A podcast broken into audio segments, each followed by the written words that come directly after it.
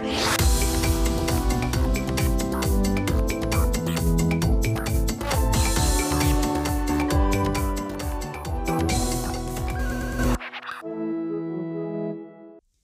posluchači, vítáme vás v podcastu Pastoral Brothers, ve kterém s námi můžete sestoupit do hlubin teologie, ale nebojte, budeme mluvit lidským jazykem. Jsem tu já, Jakub, Karel a náš úžasný host, systematický teolog Petr Galus. Ahoj Petře. Ahoj, dobrý den. Ve čtvrtém dílu Ježíšologie se zaměříme na to, jak se různí teologové a filozofé poprali s Ježíšem Kristem. Kolem postavy Ježíše vyrostlo několik teologických přístupů, které se často doplňovaly, ale častěji se ještě víc vylučovaly. Bylo potřeba v tom udělat nějaký pořádek a o tom se dnes budeme bavit. V minulém díle jsme se lehce dotkli, že Ježíš je úplně člověk a úplně Bůh. A jak se k tomu ale křesťané vlastně dobrali? Ono jim to trvalo a bylo to relativně dlouho. My jsme se v minulém díle dotkli toho, že Ježíš byl člověk a Bůh, ale to úplně. To je to, co jim trvalo 400 let, než se k tomu dobrali, protože ta událost, kterou posléze interpretovali jako vzkříšení, to, že se Ježíš objevil mezi lidmi po té, co byl ukřižován, byl pohřben, to znamená skutečně zemřel, po té, co ho prožili učedníci, a nejen učedníci, jako třeba Apoštol Pavel, který vůbec nebyl původně jeho učedník, jako živého a, a přítomného, tak z té nové perspektivy vzkříšení o tom začali přemýšlet a trvalo relativně dlouho, než se podařilo vymyslet, jak tuhle tu naprosto jedinečnou, singulární, do té doby neopakovanou a od té doby ostatně taky neopakovanou událost, jak ji pojmout do slov jednak a jak ji zpřístupnit ostatním tak, aby byla nějak racionálně pochopitelná, aby se to dalo vysvětlit, aby se dalo odpovědět na tu otázku, tak kdo ten Ježíš Kristus teda vlastně byl. Jo, takže od začátku už bylo víc přístupů, nebo jenom jeden správný? No, od začátku bylo spousta pohledů, spousta jakýchsi návrhů, interpretací, společně se všemi těmi příběhy o Ježíši, které se předávaly, tradovaly, trochu dobarvovaly, nabalovaly, takže ano, od začátku bylo celá řada různých pohledů na Ježíše, ale ukázalo se, že ta tradice, která to celý četla z perspektivy vzkříšení, je jakoby nejširší a dokáže mnoho těch proudů který se, a střípků, který se ukázali do té doby a vytvořili, že je dokáže integrovat, že je dokáže hezky zastřešit a, a pojmout, pojmout do sebe.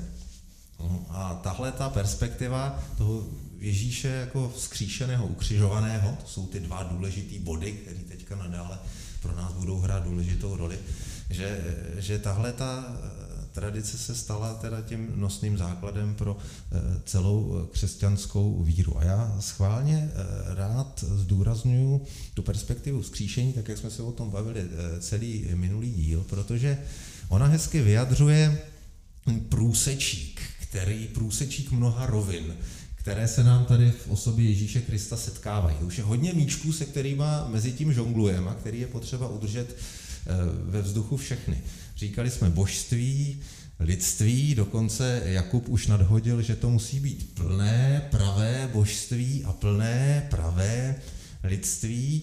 Bůh, se kterým je spojená věčnost a nekonečnost, ale tady najednou v podobě normálního člověka, který žil od někdy do někdy a ještě to byl muž dokonce a už to bylo relativně dávno.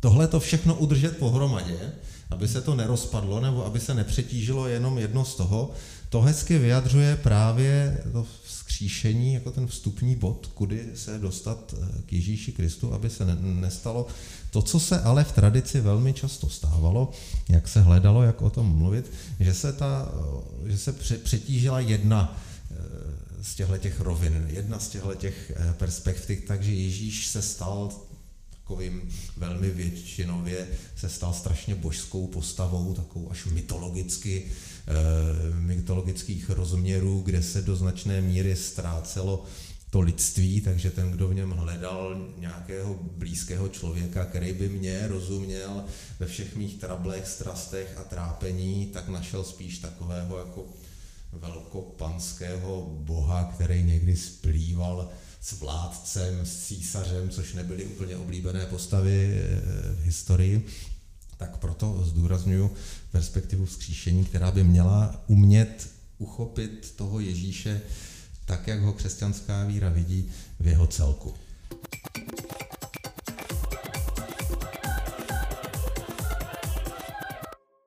A tyhle ty různý pohledy se pak nějak krystalizovaly ve vyznáních víry. Eh, proč bylo potřeba je dělat? Jako nestačila Bible?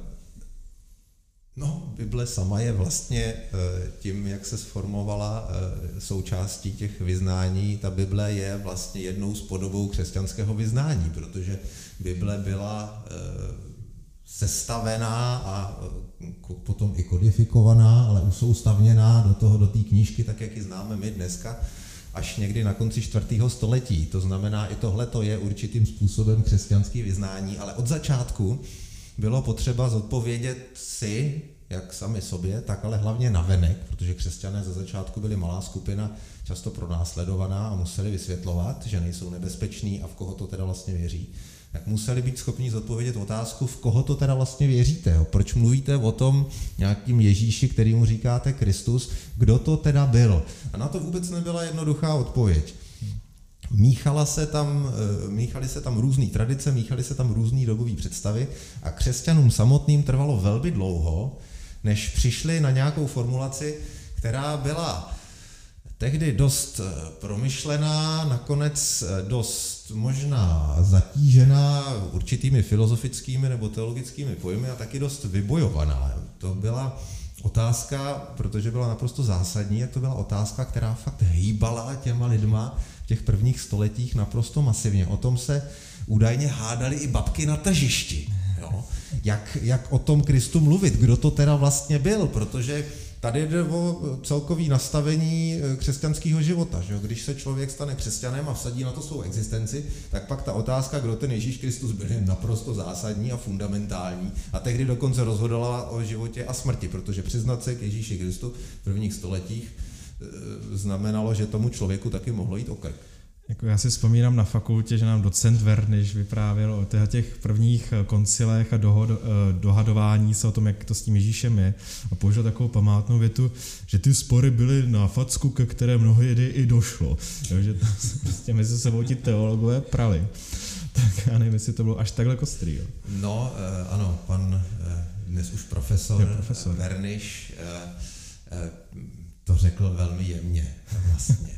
Ono nejen, eh, ty, ty dějiny potom, eh, zvlášť po té, co křesťanství se trošku etablovalo a ti biskupové začali mít moc, začali mít i politickou moc a potom se stalo křesťanství dokonce oficiálním náboženstvím v říši, tak se to propletlo s politikou a tady není co si idealizovat. To prosazování potom i těch dobře míněných, eh, věroučných, pravověrných pouček probíhalo let, kdy Eh, velmi nepěknými cestami a nejen, že padaly facky, ale lidé se vylučovali z církve, posílali se do vyhnanství, docházelo opravdu k násilí. No, má to prostě i tuhle tu odvrácenou stranu, která potvrzuje, že eh, církev a křesťané jsou lidé eh, jako všichni ostatní a když na to přijde, tak nemusí být vůbec žádný svatoušci. No, mně přijde, že ta debata a ta vyostřenost té debaty vlastně pokračuje pořád, akorát se přenesla na Facebook, mi přijde, než z těch, z těch, z těch trži, tržišť. Jo. Tak Facebook je současný tržiště, že jo? Facebook je současný tržiště.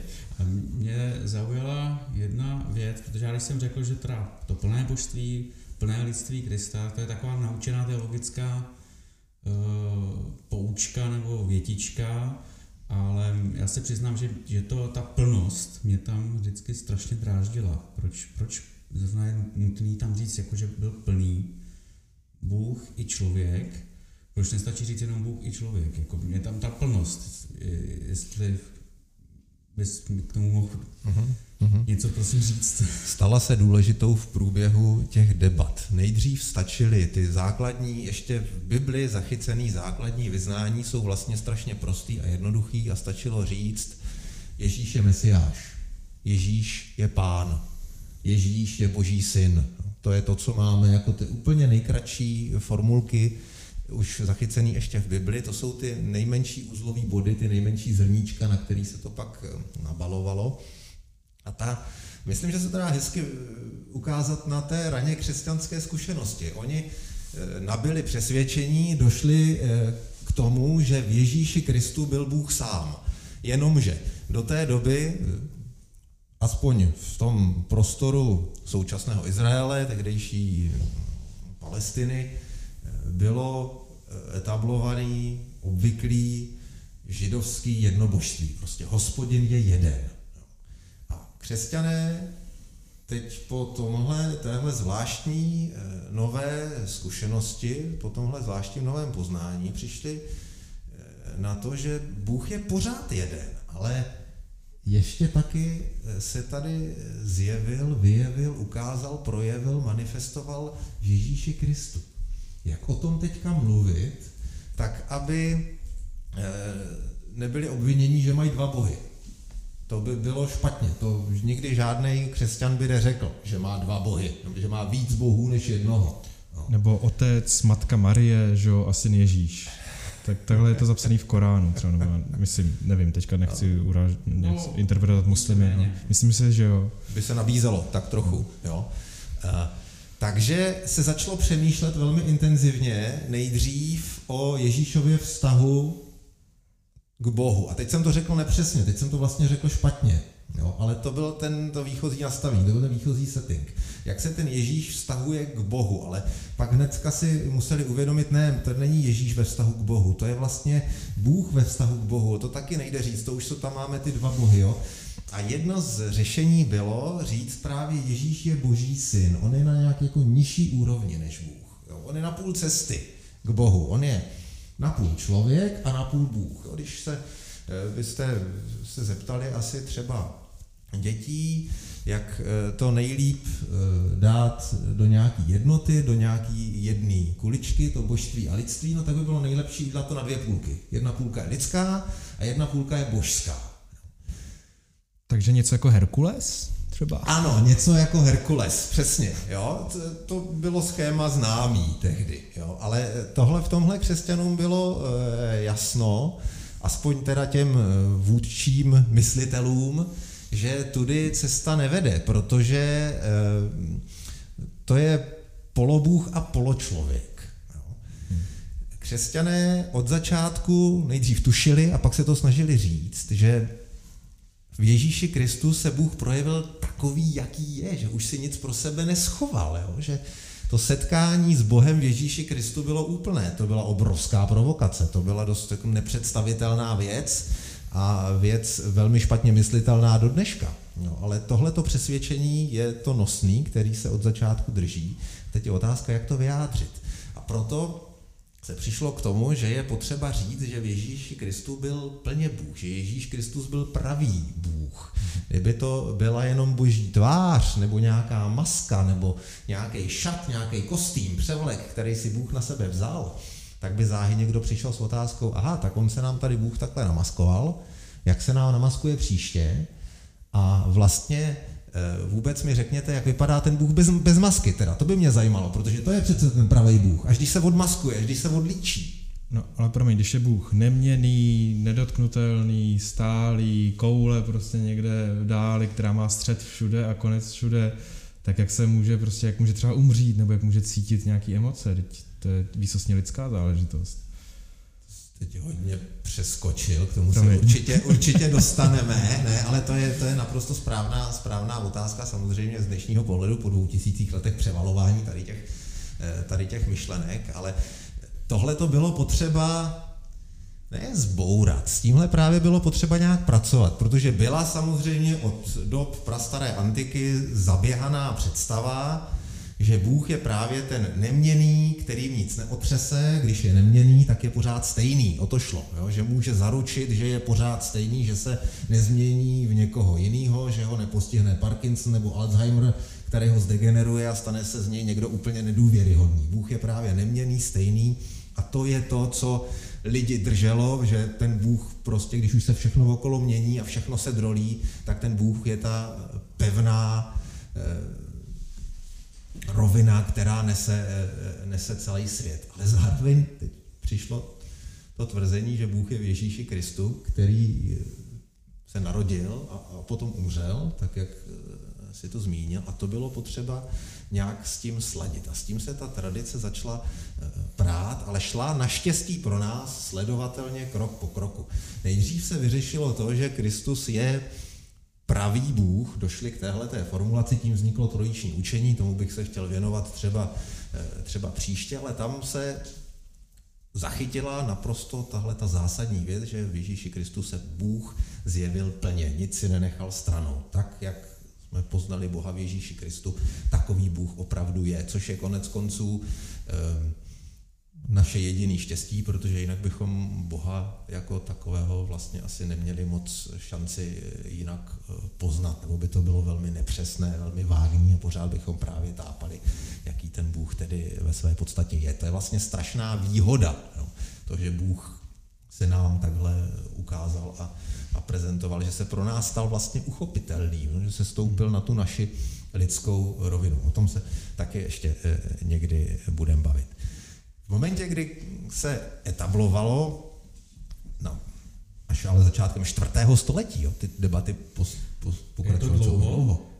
Je to dlouho, hodně, tohleto? 400 let? No. Já nevím, máme 400, no 500 let od reformace, jo, tak Vem si, že až teďka bychom si ujasnili, co ten Luther chtěl vlastně říct. Jako.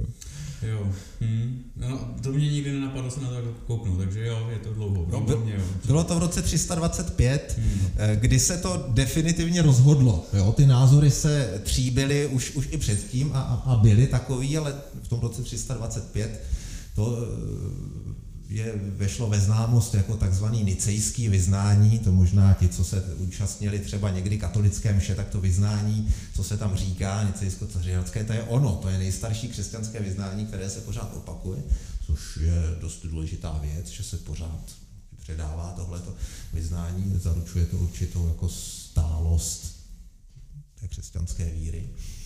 No, tak to se stalo v roce 325 v Niceji a vyřešilo se Kristovo božství. Trvalo to chvíli. No. Jenomže eh, to je půlka. Jenom. Mm-hmm. Ten pravý Bůh se ukázal v Ježíši Kristu a to, jak jsme řekli, byl obyčejný člověk prostě se vším, se vším všudy. A tak, aby se neulítlo někam, zase do nějakých jiných herezí, který právě říkali, jo, tak on si to Bůh vzal právě jenom takový jako masku nebo převlek, to, to lidské tělo a pak to včas zase jako, jako odložil, jo, hlavně aby neumřel třeba, jo, tak bylo potřeba říct i to B. Totiž, že vedle pravého božství ten Ježíš byl opravdu pravý člověk stejný jako my. Ale teď si použil jedno slovo, heretik. Co to znamená? No, heretik je ten, kdo si to podle oficiálního, eh, oficiálně správného církevního názoru myslí špatně. Heretik je kacíř. Kacíř. Jo, což je... To sem tam slýcháme. což já bych, já bych dneska, ano, to byla nálepka, se kterou se šermovalo a opravdu možná nejen obrazně, ale šermovala se hodně, tak konec konců my máme v historii Jana Husa, jo, takže víme, že to šermování někdy bylo velmi brutální, ale já bych dneska nemluvil o hereticích, ale myslím si, že je eh, opodstatněné, že se pořád dá mluvit o herezích, to znamená o těch myšlenkách, o těch směrech, o těch pojetích, které nějak něco mysleli, nějak něco zdůvodňovali a ukázalo se, že to je slepá ulička. Já to svým studentům rád vykládám o herezích, ne až tak moc o hereticích, ale o herezích, aby jsme spolu ty slepý uličky prošli, aby se ukázalo, proč jsou slepí, co je na nich špatně, proč, když chceme eh, zodpovědně přemýšlet o Bohu a jeho vztahu k člověku a ke světu, proč to nejde takhle a proč musíme jít jinak. Zároveň se dá ukázat, proč ty dějiny šly takhle a proč něco bylo nutné projít, i když se pak ukázalo, že to je, že to je slepá ulička. No. Takže nakonec na tu Jakubovu otázku, proč se k tomu božství a lidství muselo přidat to plně, proč to bylo tak důležitý, by se dalo odpovědět i takhle. Protože vždycky přišel někdo, kdo řekl, hele, já to vím vlastně nejlíp a je to takhle. A ty, eh, kterým na to záleželo a byli schopní promýšlet věci ještě o pár kroků dál, říkali, hele, tak takhle to úplně nepůjde. To, jak to myslíš, to je slepá ulička, to vede někam špatně. Jo, tohle bude potřeba odmítnout, tenhle názor, a bude teda potřeba to formulovat co nejpřesněji, aby, aby bylo jasno. Celá teologie vlastně se vyvinula a rozběhla proto, protože vznikly hereze. Teologie nezačala tak, že křesťané se zvedli a řekli, hele, vymyslíme si k tomu ještě pěkně teoretický koncept, celý si to zreflektujeme a uděláme si systém krásně, a to bude paráda. Teologie vznikla proto, že přišel jeden, tehdy to byl opravdu jeden, který říkal, hele, víte co, já vám řeknu, jak to bude a nic dalšího už nemusíte řešit, jo? my to za vás, za vás uděláme, jmenoval se Markion, ten pán, a přišel s tím, že si vybral jenom některé biblické knihy, a řekl, tohle to bude Bible, zbytek už nečtěte, to není potřeba, protože to je stejně nějaký divný, prostě já vám tady říkám, je to celkem tenký, je to v pohodě, je toho málo, přečtete to, zvládnete to, jo, a, a takhle to bude. A, a ostatní si řekli, hele, to je divný, to nepůjde, tak si musíme ale teda eh, nějak zdůvodnit a najít, eh, jak to udělat jinak. A tímhle tím se teprve rozběhla teologie. Jakousi negativní motivací, že přišel někdo, kdo tvrdil, že to zná a ono bylo potřeba to uchopit jinak. Tak s tou christologií je to stejně.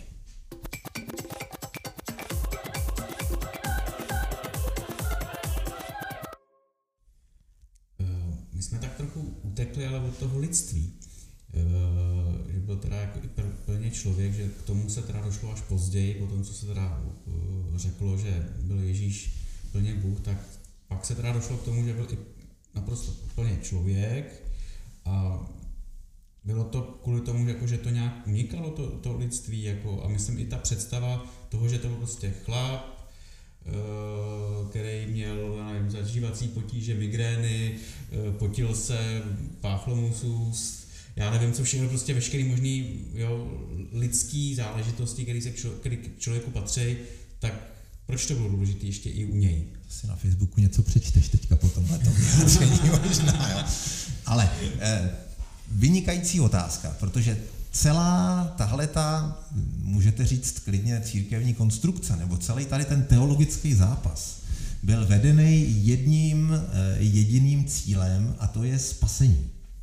Celá to přemý, celé to přemýšlení o Kristu se rozběhlo a promýšlelo do takových detailů a hádali se o to i ty babky na tržištích, protože šlo o lidskou spásu. Ta centrální zvěst křesťanská není to, že Bůh v Kristu se stoupil a byl tady. Ta centrální křesťanská zvěst říká, že Bůh Kristu se stoupil a byl tady a tím přinesl spasení, tím člověka zachránil. O tohle to jde. No, to je poenta celého toho. A ta představa spasení se řídila podle představy, že Bůh, Bůh spasí to, co na sebe vzal. Spása totiž není nic jiného než sjednocení s Bohem, než, než dostat se prostě k Bohu, dostat se do boží blízkosti, nějak participovat, podílet se na, na božím bytí, na božím životě. Křesťanství je postavené na tom, že to nejde z dola nahoru, že my se teďka sebereme a půjdeme a uděláme něco tak dobrýho, že se dohrabeme až k Bohu a, a, a vlezeme mu do jeho kuchyně a vlezeme mu do jeho života a tam se usadíme a už nikdy neodejdeme. Křesťanství je postavené na opačné cestě, že to byl Bůh sám, kdo přišel a podílel se na našem životě a našem světě a tím nás jako přivzal k sobě. Takže bylo strašně důležitý, pokud spása spočívá v tom, že člověk se má dostat k Bohu, aby se tam opravdu dostal ten člověk jako my, to je to naše lidství, aby se tam dostalo, se vším všudy. Jo. Jedna noha nebo půlka mozku by nestačila. Prostě musí se tam dostat ten člověk celý. To znamená, odsud vzešel ten důraz na to, že tak, jak byl eh, v Ježíši plně Bůh, tak ten Ježíš musel být plně člověk, aby právě tohle spojení přineslo tu spásu. Ale a my, když vyznáváme, že byl podoben člověku, eh, nebo byl tím člověkem kromě hříchu, eh, proč? Proč nemohl i Ježíš zřešit? Uh, to jsou dvě různé otázky. Jo, zkus já aspoň jsem, jednu. Ne, zkusím obě, ale já jsem přesvědčený, že mohl zhřešit. Jo. V tom je ta poenta. Ten Bůh, který v Ježíši Kristu přichází do našeho světa, tak přichází do tohohle toho našeho světa. Ne do nějakého paralelního, ideálního, ne do ráje, ale do toho našeho s prominutím rozdebaného světa, právě kde leco zbolí, kde bolí jednak eh, tělo, kde leco smrdí, zatuchává i ty vztahy naše. Jo. Do tohohle on přišel, ale žil v těchto těch podmínkách přece jenom eh, jinak. Přece jenom spása, život společně s Bohem, s tím se hřích, to znamená to černý, to špatný, to zlý, nesnáší. Byla, to by nebyla žádná spása, pokud by Bůh si přijal do sebe eh, všecko tohleto a nic s tím neudělal. Ne, nedošlo k nějakému pročištění, jo, nebo nedošlo k tomu, co by nedokážeme, ale co bychom strašně chtěli, aby všechno to zlý, bolestivý a smradlavý prostě zmizelo. Tak, tak není o co stát, tak žádný Boha nepotřebujeme. Tak si tady můžeme žít sami a můžeme to zkoušet eh, porážet svýma dezinfekčníma prostředkama, který máme. Jo? Ale křesťanství je postavený na tom, že toho černého a, a smradlavého a drolícího je tady tolik, že to sami nezvládneme a rozpoznání křesťanský bylo, že ale v Ježíši Kristu se to zásadně změnilo, že najednou tady se otevřely dveře k tomu, že to je nebo bude, bude možný nezaslouženě pouhou milostí, abych se tak chytil eh, tradičního reformačního hesla. Hm. Takže proto eh, bylo důležité, aby ten Bůh se stoupil na naší rovinu a byl opravdu plně člověkem, aby tam to lidství bylo plné, ale zároveň, aby ho ten náš svět tady a ta jeho porušenost a to, čemu se teologicky říká třeba hřích, no to, co se nám tady vrví a nedají, aby ho to nesežralo. K tomu se dospělo jako kdy, v, jak, v jakým období, že k tomu božství teda se říkalo Nicei, a tady to bylo kdy? Plné lidství, to trvalo dalších 130 let, to chcete přesně, bylo to 451 na koncilu v Chalcedonu, kde se došlo eh, k té formuli, kterou ty si zmínil úplně na začátku, že Ježíš Kristus je pravý Bůh a pravý člověk, ve všem nám podobný, kromě hříchu. To je biblický citát ze pištoli židům. No. Eh, ale bylo tam tohleto, tohleto jasné vymezení, že Ježíš prostě hříšník nebyl, ačkoliv, tak si myslím, že je fér to domyslet, mohl zhřešit. Jo? On nebyl tak jako božská postava, že by tady jenom proplouval tím naším světem a vůbec se ho to nedotýkalo, naopak. Už jenom z biblických zpráv je jasný, že se ho to hodně dotýkalo, že se dostával do situací velmi e, složitých a, a profikaných a někdy na něj i různé boudy a e, měl co dělat, aby, aby z toho nějak uniknul a, a ustál. A, Eh, rozhodně to nebyl muž bez emocí. Jo. K tomu se třeba eh, příště nebo přes příště eh, taky dostaneme. Problém, který začíná tím chalcedonským koncilem, je, že se dostáváme do takových strohých, suchých, teologicko-filozofických formulí, který eh, mnoho lidí pak přestali zajímat a přestali bavit, protože už to byly nějaký právě jako teologické konstrukce. No se to dá vysvětlit tím, že reagovali na spoustu různých těch herezí a slepých uliček, takže se jako po, pořádně jako obezděli a obestavěli různými, pozichrovali se různými pojistkami, aby se tomu rozumělo, rozumělo správně, ale tímhle tím začíná jakási tradice, dost eh, dogmatického přemýšlení o Ježíši Kristu, která eh, normálním lidem trošku přestala být srozumitelná a to je eh, samozřejmě určitý problém dneska zvlášť, protože to je 15 let zpátky a dneska tohle to všechno vysvětlit podrobna je celkem kláda. Ale a není to už třeba tím, že to křesťanství bylo starý, teď jako 500 let starý náboženství, takový ten první misijní drive už je dávno jako pryč, možná i druhý, třetí, čtvrtý. Zároveň se šíří prostě do, celé, do všech koutů Evropy, kde přichází do kontaktu s místníma kulturama, s místníma náboženstvíma, pohlcuje nějaký jako pohledy na svět tak uh, jestli to jako není prostě něco naprosto přirozeného, že už je to potřeba jako nějak racionalizovat, jako pro ty vědce nebo pro ty teology, ať si mají o čem bavit, ale lid si stejně bude věřit prostě nějak tak jako něčemu svýmu. Um, já uh, myslím, že teda se vymezil nějak ten prostor vůči těm různým herezím, ale přece jenom ty proudy v tom mainstreamu zůstaly, že, že tam jako zůstal tak jako ten důraz na toho božského a někde zase na toho víc trpícího. Um, ano, jak to, se to potom roz, eh, rozrůznilo. Možná ještě předtím by bylo potřeba poznamenat, že to, co jsme řekli, ty dva koncily a ty dvě vyznání, to jsou první křesťanská dogmata. To zní možná strašně, tohleto slovo. Vlastně vystrašil. No, e, Jsi ale dogmatik. no, dogmatika, to je na teologické fakultě pochvala. dogma, dogmatika je pod, pod disciplína systematické teologie. No, A co to je která teda? se právě zabývá tady tím, to, to je to, co se, čím se teďka zabýváme. Teď se vlastně zabýváme dogmatikou už pár, pár, myslím, pár dlouhých, eh, dlouhých minut. Ale já bych právě chtěl říct, eh, katolická teologie má dogma jako nespochybnitelnou zjevenou pravdu, v tomhle se lišíme trošku. Protestantská teologie vidí dogma jako tehdejší eh, vyjádření, kterého si velmi váží, protože je to nejlepší, co eh, tehdejší lidé vymysleli. A my se k těm starým dogmatům hlásíme se vším rizikem, že je potřeba to vysvětlit, protože to je stará řeč, jsou to úplně jiný pojmy, vzniklo to v jiný kultuře.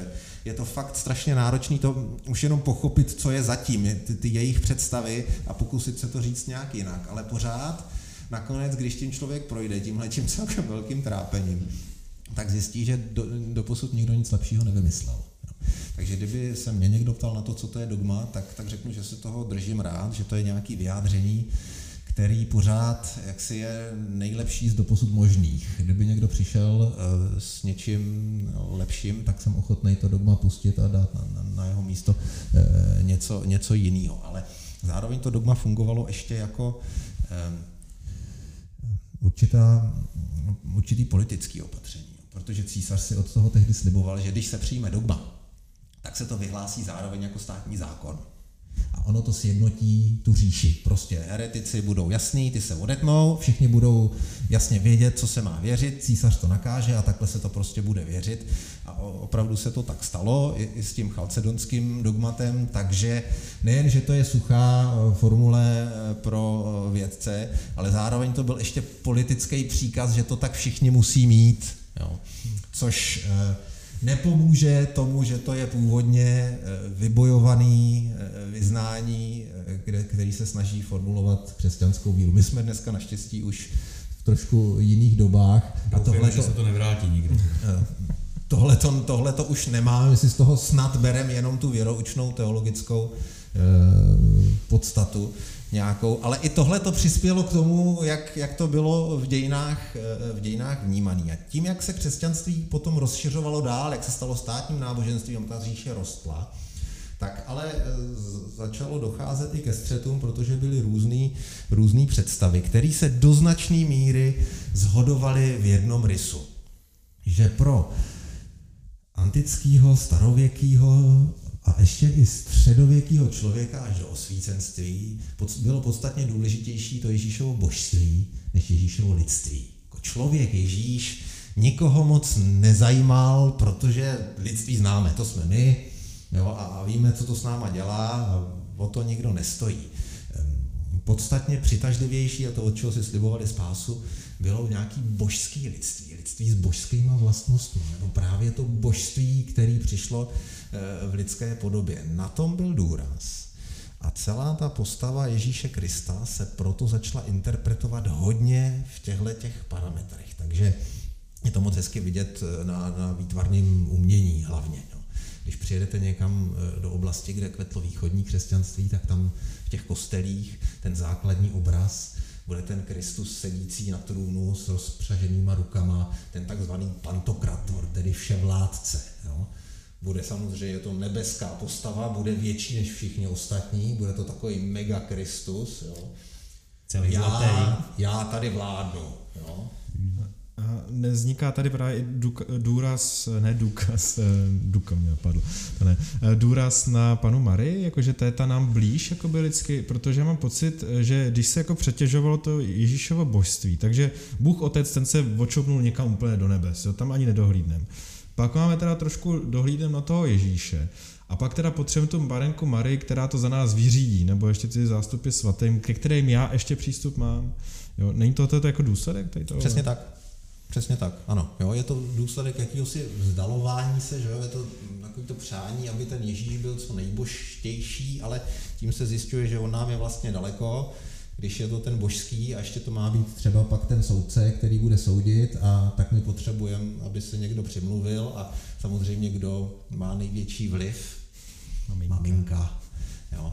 Eh, ale, eh, jo, má, ale má to, má, má to jakousi, jakousi logiku eh, z tohohle toho pohledu, ale je to záležitost až relativně pozdní, až velmi pozdní, celá tahle ta záležitost týkající se Marie, ale mariánská zbožnost se rozvíjí velmi výrazně už bez tady těchto těch konotací v době, v době mnižských řádů, kdy prostě ta, ta, ta ženská postava, která se dala hezky zobrazit, že jo, a byla každé pěty, prostě tam, tam Marie nějakým způsobem je, nebo i u znázornění vánočních výjevů, tam vždycky, vždycky ta Marie je, má stělesněná jako něžnost a láska. To tam, to tam vždycky, vždycky hrálo roli. My známe z naší tady západní tradice spíš všechny ty krucifixy ukřižovaného, Ježíše, eh, čím eh, víc půjdeme do historie, tak tím on bude takový, eh, takový jako krásnější a hezčí, jako antický, antický ideál. To tělo bude krásný. Jako na tom kříži. Na tom jako kříži, pěkně, no, tak no, jako no, znešený, ten, ten jo, protože součástí toho, toho mm, pohledu na Ježíše jako hodně božského bylo eh, ide, to idealizované lidství, takže ruku v ruce s tím šla představa, že Ježíš byl jeden z nejkrásnějších lidí na světě. Jo. Oba to Samozřejmě. není. Hmm. Jo.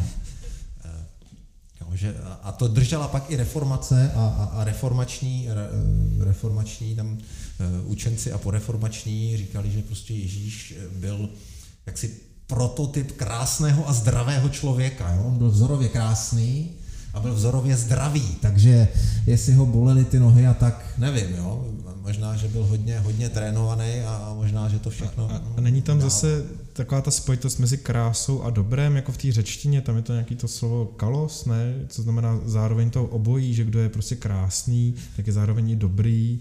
A pak jsou všechny ty antické sochy, to jsou všichni ty vyrýsovanci, že jo? Eh, který jsou zároveň i duševně a duchovně na výši, tak jestli zase ta antika nám tady někde jako spodním proudem jako nevtejká. Tak to, ta poučka, že ve zdravém těle zdravý duch, ta samozřejmě platí a ta bude někde určitě zakořeněná v té eh, antické myšleně, myšlence kalokagátia, že jo, harmonie ducha, ducha a těla, ale tady prostě, když se k tomu přidá to božství, tak hmm. není jiné cesty, prostě jestli byl Ježíš božský, tak musel být přece krásný. Hmm.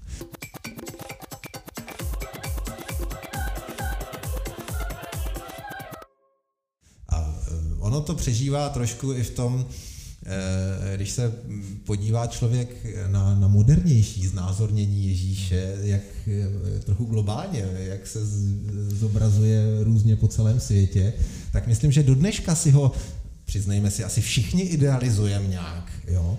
A e, Černoši mají toho černošského, krásného, jeho američani mají toho snědého, jeho amerického a my máme toho Švéda, že jo? My máme toho modrookýho blondiáka, který e, rozhodně neodpovídá tomu, jak Ježíš pravděpodobně vypadal. Jako já, když koukám teďka na nás tři, tak naopak jako Jakub by k tomu byl nejblíž. No, no tak. Děkuju, děkuju, díky. Ale já, já jsem viděl nějakýho korejskýho, ten měl normálně sixpack, jo, prostě totálně břišáky, prostě brutálně svalnatý, že už to skoro vypadalo, že to břevna toho kříže jako zlomí, jo, hmm. a sleze z toho kříže všechny tam pomlátí. Jo, tak... Vlastně to hezky ilustruje to, jak s tím ta tradice, částečně v lidové zbožnosti, ale pak i teologicky pracovala, že se Ježíš hodně idealizoval právě jako ten božský, takže se do něj i promítalo to všechno nej, co si člověk eh, dokáže, dokáže představit. Až se ale stalo, že odrotoval mm, Ježíš eh, příliš daleko, právě, že se z něj stal taková mytická, nedosažitelná postava mytologických rozměrů. A když potom přišel novověk, hmm. tak přišel s tím, že to je strašně přece nedůvěryhodný, že se tomu nedá že, že, že to prostě zavání nějakou pohádkou nebo jenom fantazí, že je nám právě strašně vzdálený, že tohle není člověk jako my.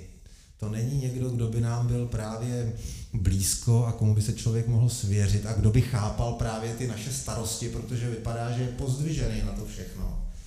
A to podceněný, chybějící lidství, který tam bylo do značné míry, potom znevěrohodnilo i to uh, mytologické božství, takže přišla veliká krize a kritika v době osvícenství, že takovýhle Ježíš ne, že to je právě výmysl nějaké totalitní církevní tradice, která má politické ambice a chce to tady pomocí téhleté figury ovládnout a ta figura je vlastně naprosto nedůvěryhodná a tak od toho běžte pryč. No, to součást velké vlny kritiky náboženství a na tomhle se to krásně dalo ukázat. Vy jste nám tady postavili takového nějakého divotvorného, bájného, někoho toho si nechte. Nás zajímá autentické lidství.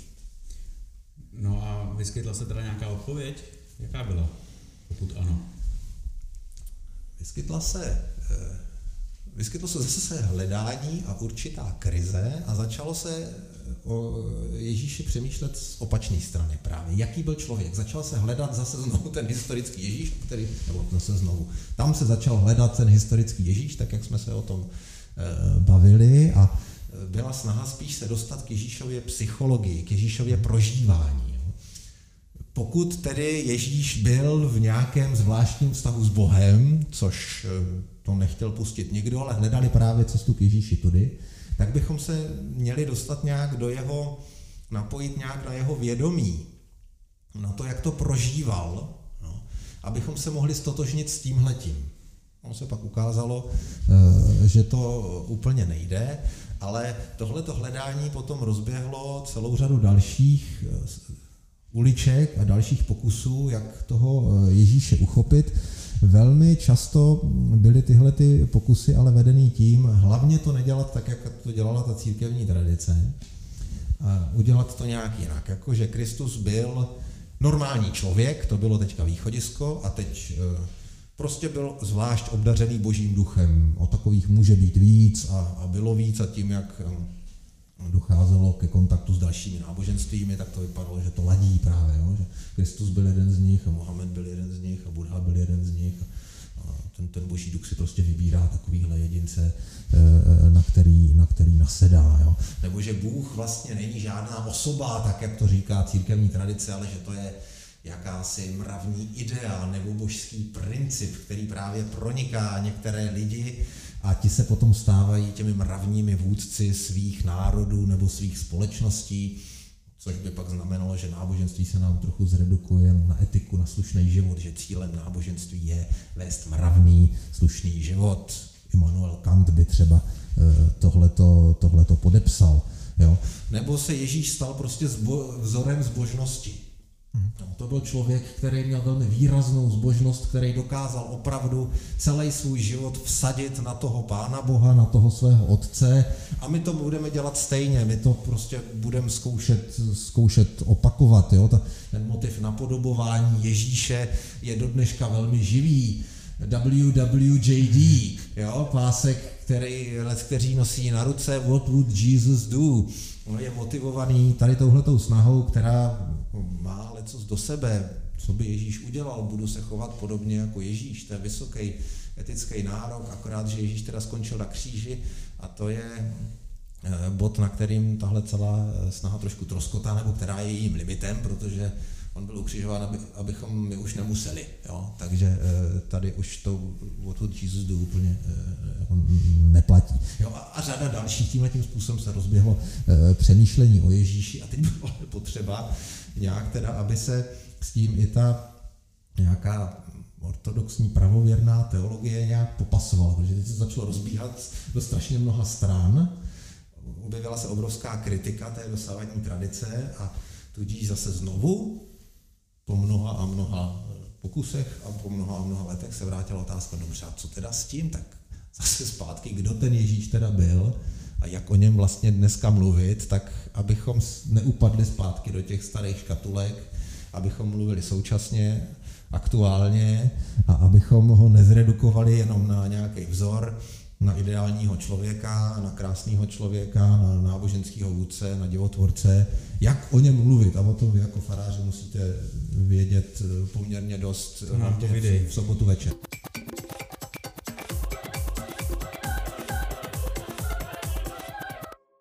Jestli to jako není úkolem další, nebo každý generace znovu a znovu objevovat toho Ježíše a znovu a znovu ho nějak nově interpretovat.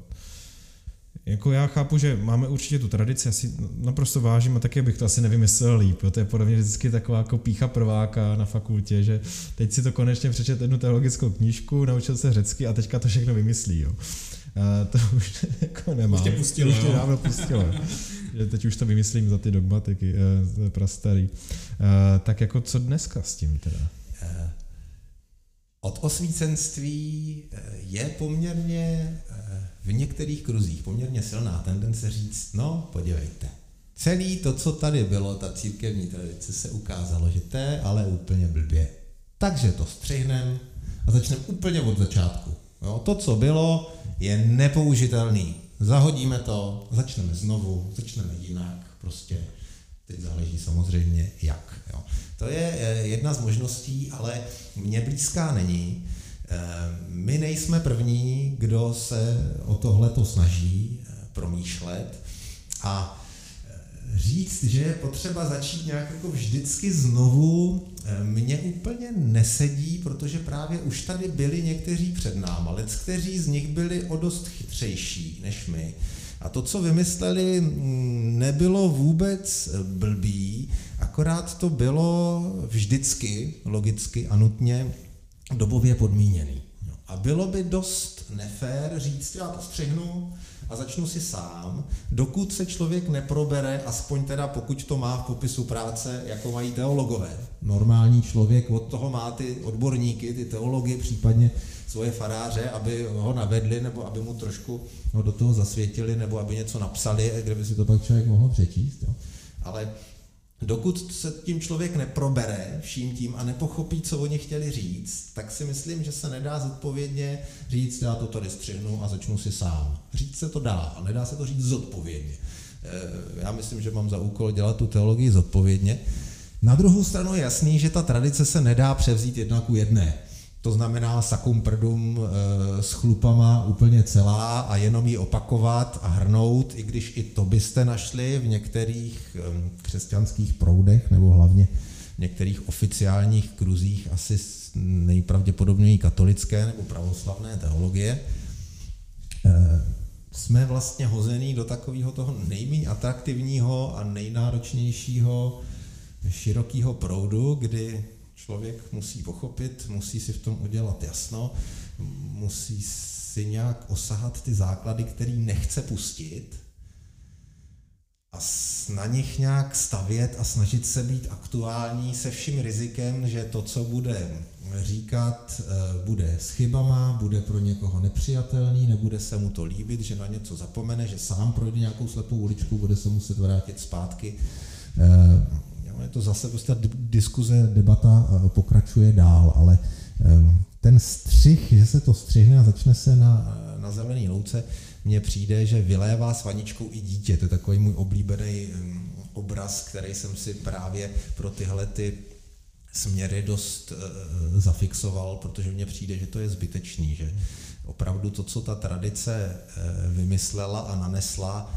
tak stojí za to, aby se tím člověk zabýval, protože to nebyla vždycky jenom politika a nebyly to vždycky jenom církevní ekonomický zájmy, kterých tam bylo dost, to dalo by se o tom dlouho povídat, ale eh, byla tam i, i poctivá snaha a jakýsi průhledy, který něco viděli a který něco uchopili. No. Abych to zhrnul, eh, otázka je teda, co je toto jádro, jo? co si z toho, no, nechci říct vybrat, jo? ale co identifikovat jestli můžu použít tohleto cizí slovo, co detekovat jako, jako ty základní stavební kaveny, který člověk pustit nechce. Já si myslím právě, že to je do značné míry to chalcedonské vyznání, je 1500 let starý. To jednoduché tvrzení pravý Bůh a pravý člověk. Důraz je na tom a taky, krom toho pravý, krom toho Boha a, a člověka.